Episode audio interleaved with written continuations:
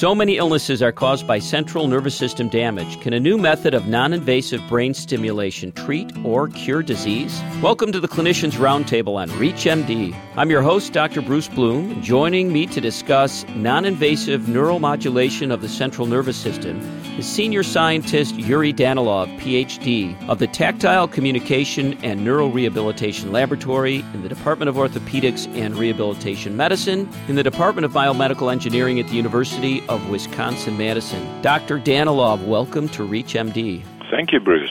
So, you and your team have been working on a technology that goes all the way back 20 or 30 years. Tell us about how this all started. Well, it started actually in the end of 60s when Paul Bach-y-Rita came up with the idea that brain is actually flexible and capable to changes. In the end of 60s, it was a heresy that nobody believed. And now, 40 years later, you can hear brain plasticity everywhere, from cellular and molecular biology to behavioral and psychology. So it's now it's a major concept how the brain works. So that started 40 years ago. And to prove his idea, the Paul Bach-y-Rita developed the concept of sensory substitution. So replace one missing sensory channel with another if it's have a normal natural input to the brain. So that's how he come up to replace any as a matter of fact, any sensory system with tactile sensations. So he developed for 30 years. He developed the system for blind people and help people to see through the skin. And in in '68, he published first paper when he designed a mechanical chair that allowed the blind subject to see from the output of video camera you know, you even recognize the human faces. Later in 98, it was designed first electrotactile stimulation of the tongue uh, system that was much portable and uh, was capable repeat all results that Paul developed in 60s and even move it much further. And right now, the, the, the, current models of the electrotactile visual substitution system allowed people to recognize a letter, charts, navigate in a street, in a room, to see the object, even uh, draw and read the letters and numbers. And so when they're doing the sensory substitution, are you saying that they're actually seeing, they're just not using their eyes to see? Is that what's really going on? Uh, Bruce, you, you're provoking me on a really uh, long answer, but I try to be the brief. So I was visual neuroscientist for about 30 years. And when the, the Paul first time suggested to me to study vision through the tongue, my natural reaction was, what?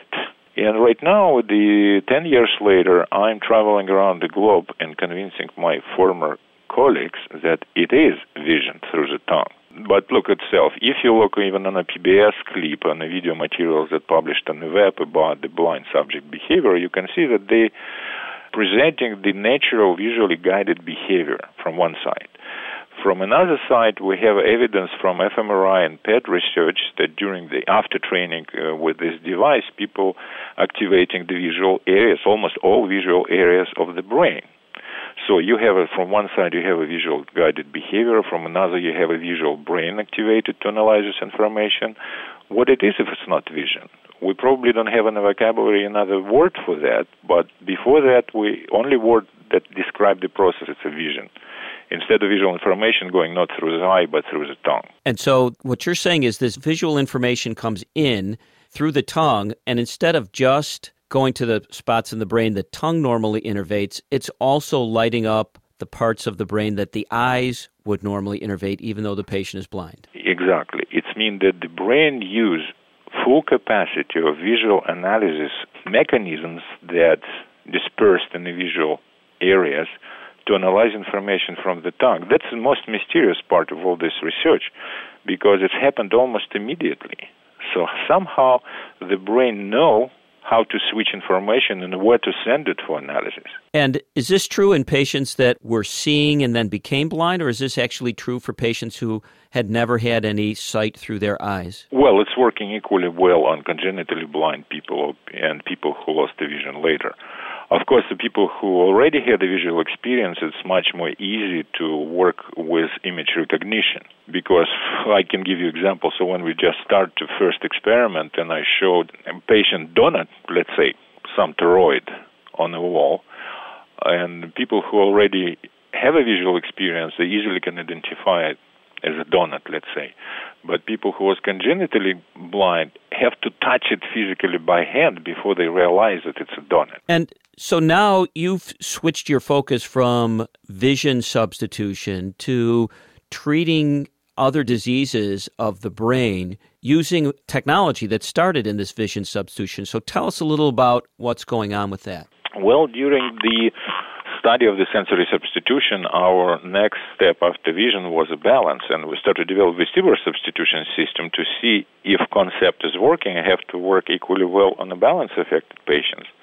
And as a matter of fact, in the last eight years, we moved from the very simple model like people who have a peripheral vestibular loss because of ototoxic reaction on antibiotics.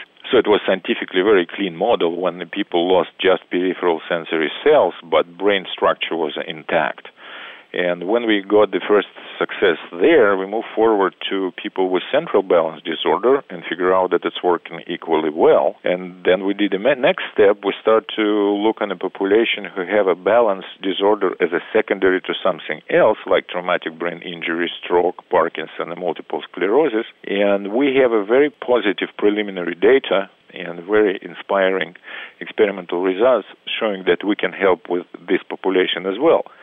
So then we ask our questions what actually we're doing, and looks like what our technology doing is a universal brain stimulator. It's not specialized on the one specific target. It's not specialized on one specific brain structure. Instead of that, it's create pretty dispersed stimulation that help the brain be more sensitive to other rehabilitation therapies.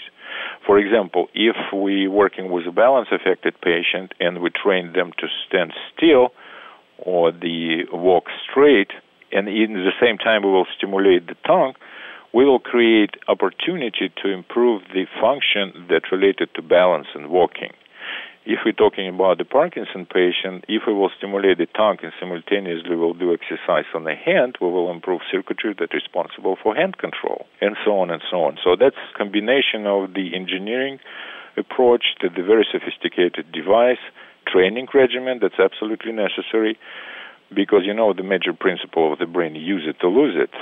So we have to use and exercise function that is missing or malfunctioning together with tongue stimulation. Then we will get the, the positive effect. If you've just tuned in, you're listening to the Clinicians Roundtable on ReachMD, the channel for medical professionals. I'm your host, Dr. Bruce Bloom, and joining me to discuss non invasive neuromodulation of the central nervous system is senior scientist Yuri Danilov, PhD of the Tactile Communication and Neurorehabilitation Laboratory at the University of Wisconsin Madison. So, you're saying that it's a combination of this electrical stimulation of the tongue. At the same time, people are doing physical therapy and other kinds of manual training, and those two things done together help each other to cure these diseases. Yes, indeed. It's interesting phenomena happening right now in neurorehabilitation science more and more people understand that it's not very good to treat brain without body or to do rehabilitation of the body without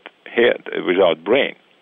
So the brain and body have to both simultaneously recover, interactively recover. And it's it's uh, very interesting. That's exactly what we're observing. The the best effect we can see when you combine the brain stimulation with physical therapy. So, what do you think's going on with the electrical stimulation in the brain from a physiological and anatomical basis in the brain?